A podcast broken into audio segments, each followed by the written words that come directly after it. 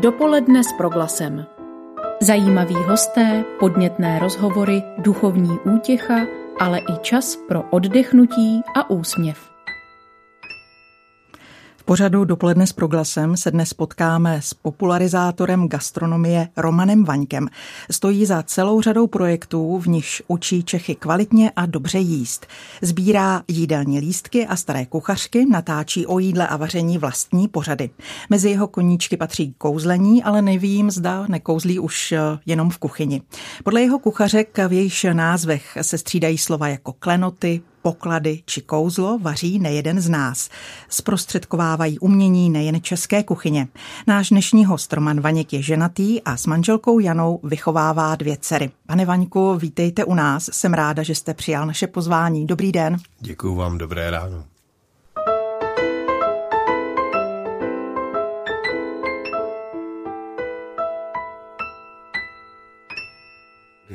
Pane Vaňku, když se dívám na vaše pořady, vidím, že s kamerou nemáte nejmenší problém, ba právě naopak. Byl ten smysl pro herecké umění ve vás, nebo jste ho musel postupem času v sobě objevit? tak to, teď se mě překvapila. Tak eh, to je úplně jinak, než si myslíte.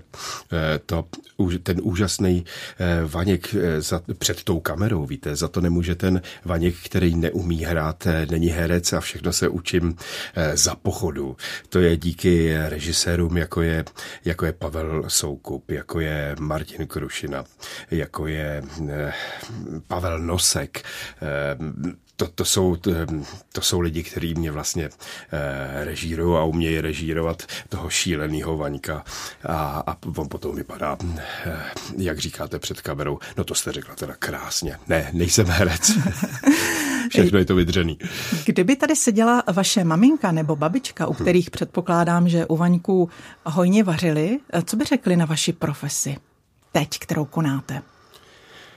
Ne, tak to by bylo asi jinak. U nás se vařilo úplně normálně, eh, jako v každé rodině a dodnes se u nás vaří úplně normálně, jako v každé rodině.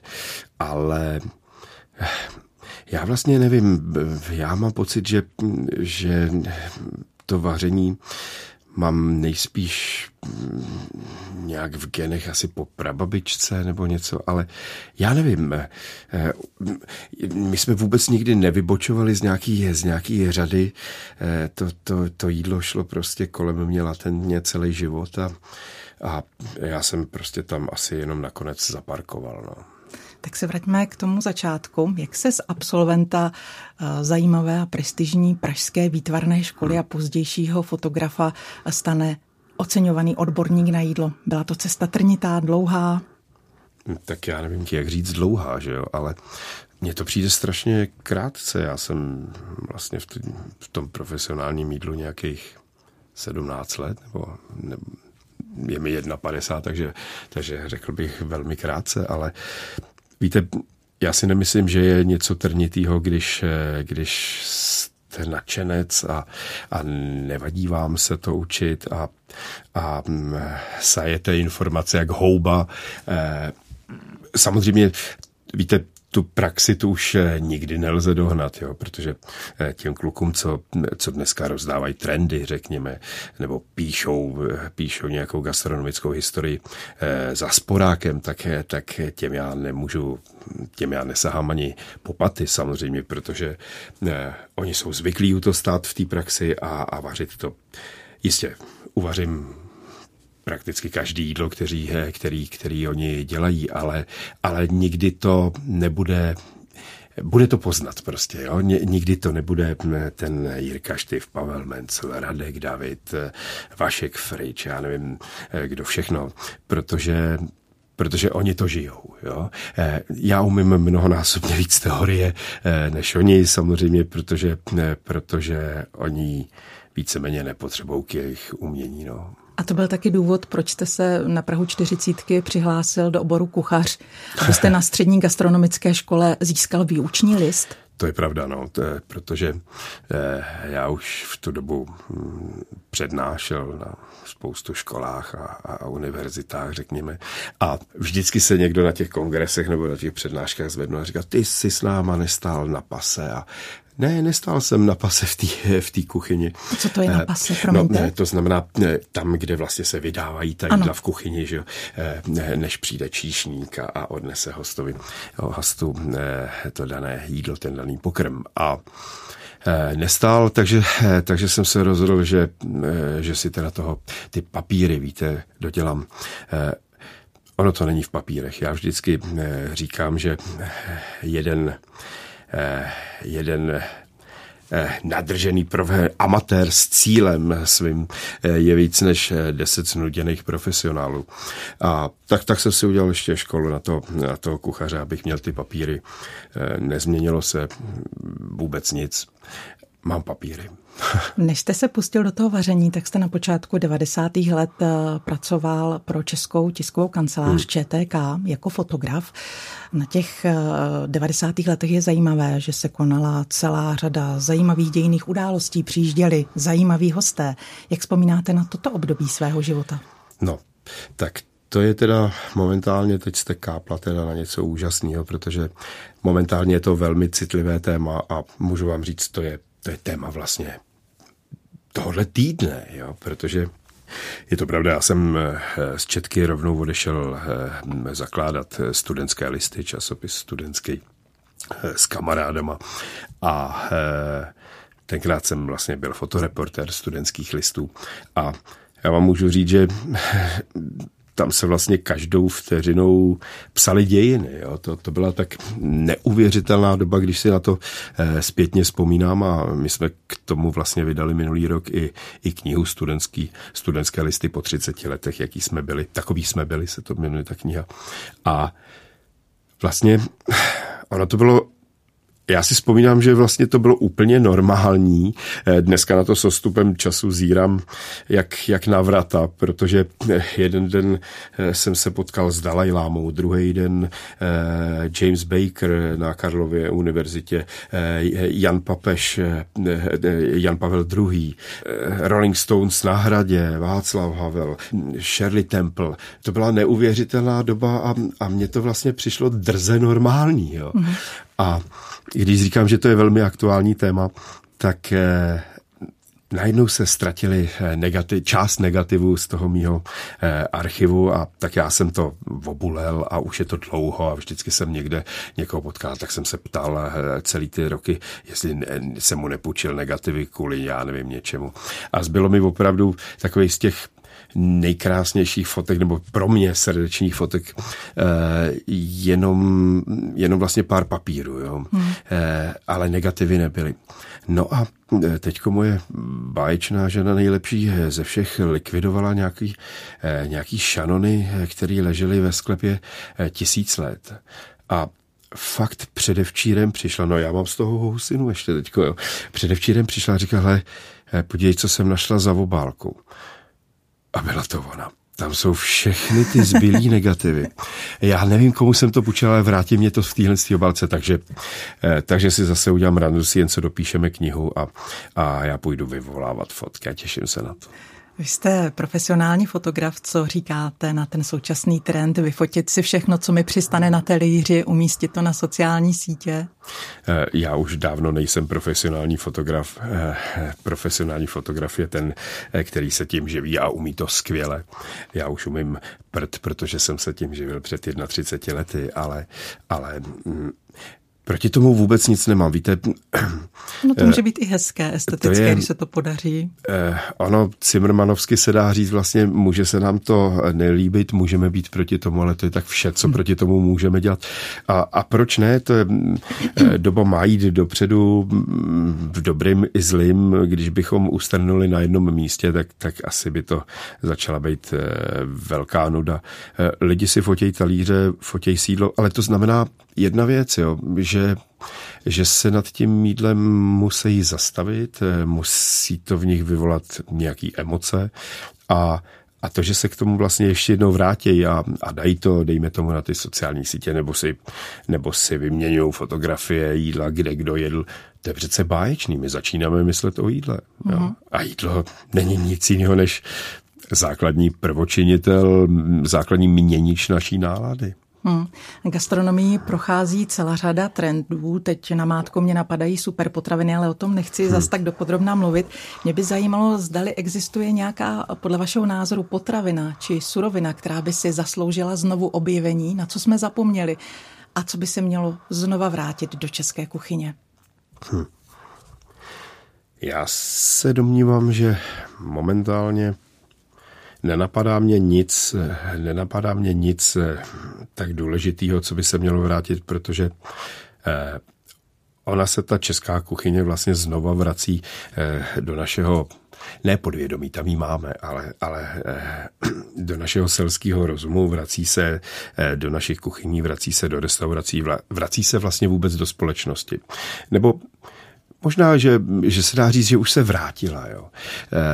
A ne, nevidím žádnou zásadní surovinu, eh, o který bychom měli mluvit, že, že zase by se měla eh, dostat na nějaký pědestal české kuchyně, ale eh, díky tomu, že vlastně česká, česká kuchyně zažívá, zažívá v současnosti konjunkturu, já si myslím, že to byl naposledy nějaký hm, přeštík, náš přeštický prasátko, uh-huh. který tady v 50. letech eh, vymizelo. Zase to mělo tehdy A má svoji, i sochu v přešticích. tak, zase to mělo tehdy nějakou svoji logiku, protože jeho produkce je dražší než, než, než produkce, ta mas výroba, kterou, kterou to lidstvo momentálně žádá, ale je tady, vrátilo se zpátky Nemyslím si, že by nám teď eh, něco tak zásadního chybělo. Mm-hmm. Teď už je to jenom o tom českou kuchyni nadále modernizovat a a mm, nestratit jí, nestratit jí z našich hlaviček a srdcí, protože eh, pak přestaneme, česká kuchyně nebo regionální kuchyně, národní kuchyně, chcete-li, eh, to je součást identity národa. Jo? A, a je škoda je nesmysl se jí zbavovat. Vy jste zmínil slovo regionální, jinak se vařilo na chudém Valašsku, v horských oblastech, v Krkonoších, na úrodné Hané. Myslíte si, že ty regionální chutě ještě existují, nebo už jsme všichni takzvaně v úvozovkách zglajchla? No, je to takové to cizí slovo, že ta kuchyně je všude rovná. Ehm, nemyslím si to. Víte, my něco říkáme a, a něco jiné, jiného za nás eh, dělá podvědomí. A, a jakýsi eh, ta fyziologie eh, chuti, ta fyziologie vůbec naše behaviorismus jako takový, ten nejde ošálit. A samozřejmě, že svět je mnohem rychlejší, in, toky informací jsou eh, rychlejší, eh, daleko, daleko rychleji se z té Prahy na tu Hanou, dejme tomu dneska, dostaneme než před 30 lety, ale, ale um,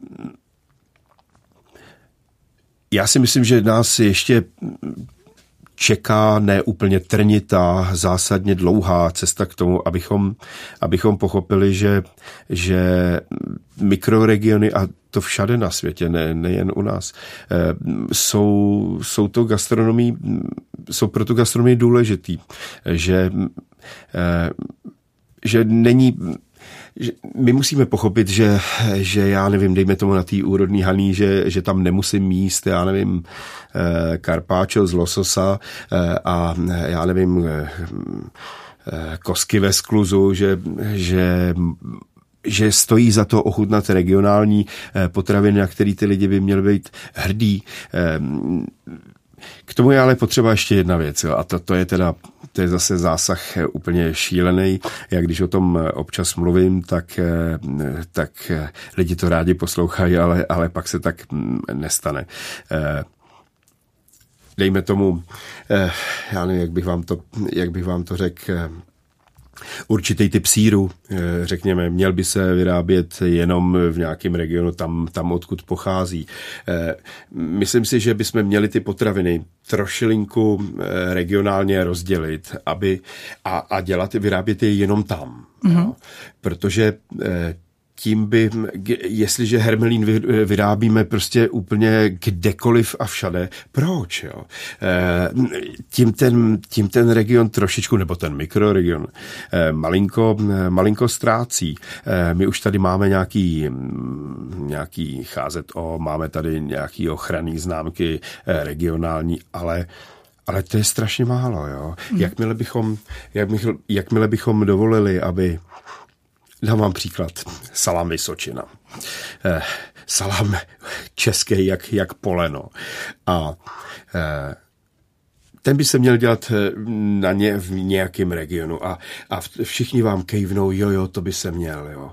A pak a, a hřezníci nebo producenti řeknou, no ale na Vysečinu nám nešli, to, ta se bude dělat všade, protože tu chce každý. Že? A e, to je zbytečný, to je, to je strašně zbytečný, když se podíváme na to, jakým způsobem funguje dneska Itálie, jak obrovským způsobem jsou Italové hrdí, pišní na, na svoje regiony, eh, kde eh, proč by, já nevím, eh, balzamiko používali na Sicílii, když, když používají úplně jiný produkty. Mm, já myslím, že tohle to nás ještě čeká jakási diverzifikace regionálních produktů a pak na ně budeme ještě mnohem víc hrdí. No. S Romanem Vaňkem, který už několik let propaguje kulturu gastronomie, budeme v dopoledním vysílání proglasu pokračovat v našem rozhovoru. Pane Vaňku, ráda bych představila i vaše koníčky. Sbíráte jídelní lístky. Který z nich byl jako první? Ha. No, tak teď jste mi dala, to je, to je krásná otázka. Já se musím zamyslet. Jo, ale víte co? Vím možná.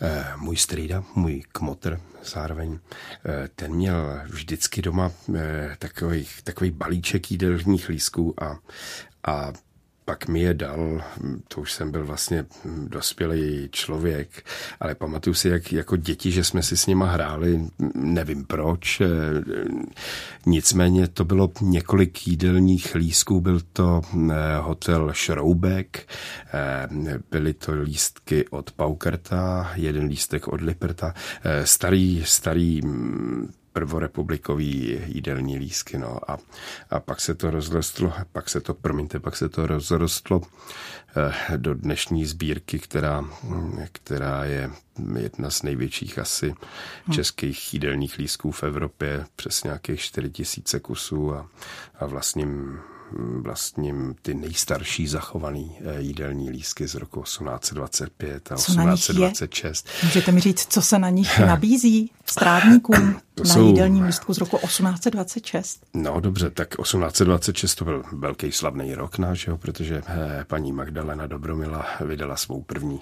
eh, domácí kuchařku a to jsou lísky mm, u Zlatého soudku a u Tří lip a celkem normální, celkem normální jídla, je tam, je tam kapoun, tedy, tedy krocan, že? Ehm, jsou tam zajímavá, zajímavá vína, eh, vína mělnická od Lobkoviců. Eh, jsou tam, eh, je tam, počkejte, Eh, nějaký kousky vepřového masa, mm-hmm. je tam kůzle, eh, takový vlastně zajímavý mix, ale jsou, víte, co tam je? Pomerančový likér, 1826. Mm. Což bylo naprosto, což je naprosto zvláštní, když si řeknete, že, že pomalu ještě se svítilo svíčkama mm. a, a, a tady se tlabaly pomeranče, eh, jsou tam fíky, eh, okurkový salát. Eh, Ten byl hodně populární. Ale no, byl, jasně, ale hrach, hrách je tam, hrachová kaše je tam nějaká, ale takový jako celkem úplně normální, obyčejný jídla. Ryby jsou tam, je tam, je tam candát, vlastně ne, nenacházím nic, co by, eh, co by jaksi vybočovalo, eh, vybočovalo z řady k, eh, k slepice, vařená slepice taky, ale ale nic, co by vybočovalo. No. Mm-hmm. Obyčejný jídla, zájezdní hostince pražský, velký, hm, jak to tenkrát dělali, eh, já mám takový eh, sen eh, mít nějaký tlačítko a zmáčknout a dostat se tam a jenom se tak dívat, jako jak to probíhalo, víte. Mm-hmm. Protože hm, historie je něco, co mě, co mě fascinuje a ta kulinářská historie vlastně vůbec. Jo. A teď mi řekněte, když si o těch jídlech čtete, hmm předpokládám, že eh, člověk si musí nějak vizualizovat, jak to jídlo vypadalo a představit si i tu jeho chuť. Dokážete to v hlavě nějak eh, si představit, jak asi by to jídlo mohlo teoreticky chutnat? Často, často ano, i když, i když eh, některé, některé věci mě dokážou překvapit i dnes. Nedávno jsme natáčeli s Pavlem Soukupem a Martinem Krošinou takový, takový filmový dokument, eh, eh, jmenovalo se to Zmlsané dějiny a tam jsme vařili eh, jakousi jakousi historickou kaši, tě, těm se říkalo jícha. To je jíška? A ne, jícha, ne, to nemá, vlastně víte co, jícha byla taková hustá kaše, většinou se dělávala z jakýsi tekutiny, z polívky nebo, nebo z vody a zahušťovala se eh, buď to zeleninou, nebo se zahušťovala eh, chlebem, který se, který se vlastně v té tekutině rozmočil. A byly to vlastně takový vydatný, eh, vydatný kaše, řekněme. A Jo, vlastně dá se to tak říct, byly to takový vydatný, vydatný kašovitý polívky. A možná, že z toho vzniklo z toho slovo jížka, protože hmm. Eh, to je jenom čistý zahušťovadlo. Jo. A když jsme, když jsme natáčeli jeden, eh, jeden ten díl těch zmlsaných dějin, tak jsme vlastně vyráběli jížku x set let, nebo jíchu, tu kaši x, x set let starou. A ta jíchuť mě teda porazila na krovky, vám řeknu, jo, protože tak něco jednoduchého a ono to, ono to chutnalo. Hmm. Dneska hmm. samozřejmě už jsou ty, eh, už máme chutě zcela jiný, ale, ale rozhodně se nedá říct, že, že by před 100, 200, 300 lety eh, se jedlo nějak zásadně, mm-hmm. zásadně jinak. Spíš mě fascinuje, jak se dostávali k surovinám, eh, jakým způsobem fungoval transport vůbec eh, surovin, Bez potravin. No jasně, když si mm. vemte, že, že z Plzně nebo z Budějic jeli sudy s pivem do Prahy tři dny, že jo. Mm. jo. A fascinují mě historické časopisy a knihy i, s tím, i tím způsobem, že eh, dneska říkáme eh, hlavně, ať je to levný, rychlý a zdravý, že jo. Ale ona i ta hospodinka v roce 1864 četla v knížkách a tohle je levný, rychlý a zdravý, že jo. Mm-hmm. Akorát, že rychlý znamenalo znamenalo tehdy eh, trošičku něco jiného než dnes. Eh, ona předtím musela jít, že jo, eh, někde sehnat dřevo nebo uhlí a zatopit. Ano. A od té chvíle nanosit se začalo vodu. počítat, nanosit vodu, že jo, a, a od té chvíle se začalo počítat to rychlý, ale hmm. tak dneska je to trošičku jinak. Ale ale lidi se nemění. To je vlastně pořád úplně stejný a e, je fascinující se dívat vlastně, kolik společných e, věcí ten člověk má před já nevím, staletími a dnes jsme to pořád, jsme jenom pořád lidi a, a neměníme se, nemění se naše starosti, nemění se naše slasti, strasti.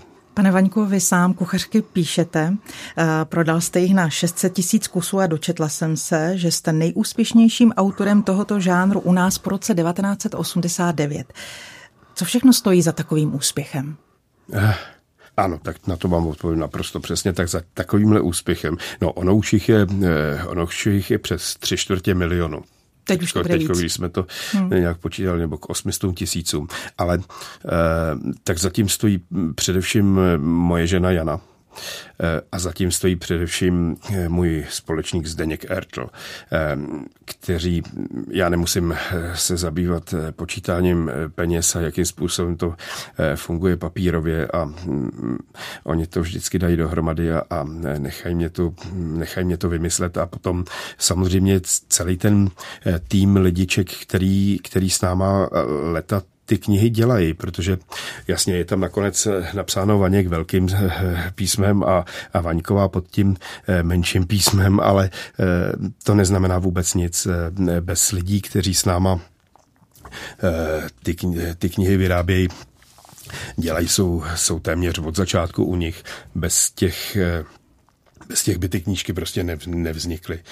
Nejde to, aby byly takhle dobrý. Já mám pouze myšlenku, ideu, eh, kterou udržím a eh, pak to ve finále eh, po těch hrubých přepisech, který dělá, který dělá moje Jana, po těch zkoušeních různých, protože každý jídlo vaříme.